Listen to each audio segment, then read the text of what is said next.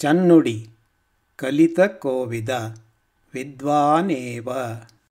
विद्वानेव विजानाति विद्वज्जनपरिश्रमम् विद्वानेव विजानाति विद्वज्जनपरिश्रमम् न हि वन्ध्या विजानाति ಹಿ ವಂದ್ಯಾ ವಿಜಾನಾತಿ ನ ಹಿ ವಂದ್ಯಾ ವಿಜಾನಾತಿ ಗುರ್ವೀಂ ಪ್ರಸವ ವೇದನಾಂ ಅಪ್ಪಯ್ಯ ದೀಕ್ಷಿತ ಹದಿನಾರನೇ ಶತಮಾನದಲ್ಲಿ ಬದುಕಿದ ವಿದ್ವಾಂಸ. ಅವರು ರಚಿಸಿದ ಅನೇಕ ವಿದ್ವತ್ಪೂರ್ಣ ಕೃತಿಗಳಲ್ಲಿ ಇಂದು ಕೇವಲ ಅರುವತ್ತು ಮಾತ್ರ ಉಳಿದುಕೊಂಡಿವೆ. ಅವುಗಳಲ್ಲಿ ಅಲಂಕಾರಶಾಸ್ತ್ರ ಗ್ರಂಥವಾದ ಕುವಲಯಾನಂದ ಎನ್ನುವುದೂ ಒಂದು. ಅದರಲ್ಲಿ ಈ ಶ್ಲೋಕವನ್ನು ಪ್ರತಿ ವಸ್ತು ಉಪಮೆ ಅಲಂಕಾರದ ಉದಾಹರಣೆಯಾಗಿ ನೀಡಲಾಗಿದೆ. ಅದನ್ನು ಕನ್ನಡಕ್ಕೆ ಅನುವಾದಿಸುವ ಪ್ರಯತ್ನ ಇಲ್ಲಿದೆ.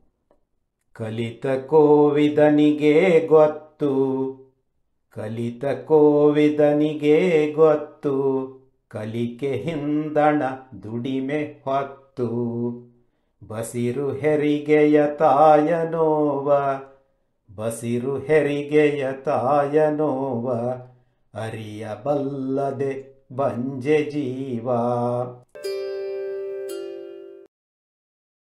ಅಂದರೆ ಕಲಿಕೆಯ ವಿಷಯ ಯಾವುದೇ ಆಗಿರಲಿ, ಭಾಷೆ, ವಿಜ್ಞಾನ, ಗಣಿತ, ಇತಿಹಾಸ, ಸಂಗೀತ, ನೃತ್ಯ, ಕುಶಲ ಕೈಗಾರಿಕೆ ಅಥವಾ ಕಲೆ, ಚತುಷ್ಷಷ್ಟಿ ಕಲೆಗಳಲ್ಲಿ ಯಾವುದೇ ಇರಲಿ, ಅದರಲ್ಲಿ ಪಾಂಡಿತ್ಯ ಪರಿಣತಿ ಗಳಿಸಬೇಕಾದರೆ ಪರಿಶ್ರಮ ಬೇಕು.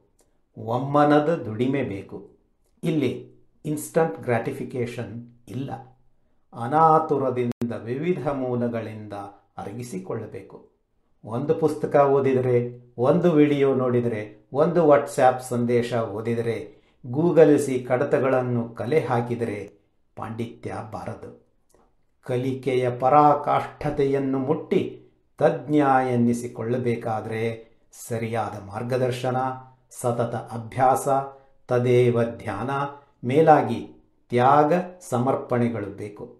ಅಂದರೆ ಇತರ ಮನರಂಜನೆ, ಸುಖ ಲೋಲುಪತೆಗಳನ್ನು ಬದಿಗಿಟ್ಟು ತನ್ನನ್ನೇ ಮುಡುಪಿಡಬೇಕು. ಮನರಂಜನೆಯೇ ಗುರಿಯಾಗಿರುವ, ಪ್ರದರ್ಶನವೇ ಕೊನೆಯಾಗಿರುವ ಇಂದಿನ ಓಟದ ಜಗತ್ತಿನಲ್ಲಿ ಇದಕ್ಕೆಲ್ಲ ಯಾರಿಗೂ ವ್ಯವಧಾನ ಇಲ್ಲ.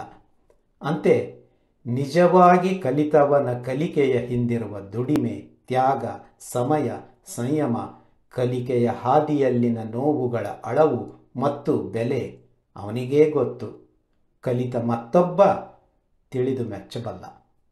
ಇತರರು ಅವನ ಕಲಿಕೆಯ ಫಲವನ್ನು ಮೆಚ್ಚಬಲ್ಲರಾದರೂ ಹೆರಿಗೆಯ ನೋವನ್ನು ತಿಳಿಯದ ಬಂಜೆ ಬೇರೆಯವಳ ಮಗುವನ್ನು ಕಂಡಾಗ, ಹೌ ಕ್ಯೂಟ್ ಅನ್ನುವಂತೆ ಅವರದು ಕೇವಲ, ಹೌದಾ, ಚೆನ್ನಾಗಿದೆ ಎನ್ನುವ ಅಚ್ಚರಿಯ ಉದ್ಗಾರಕ್ಕೆ ಸೀಮಿತ.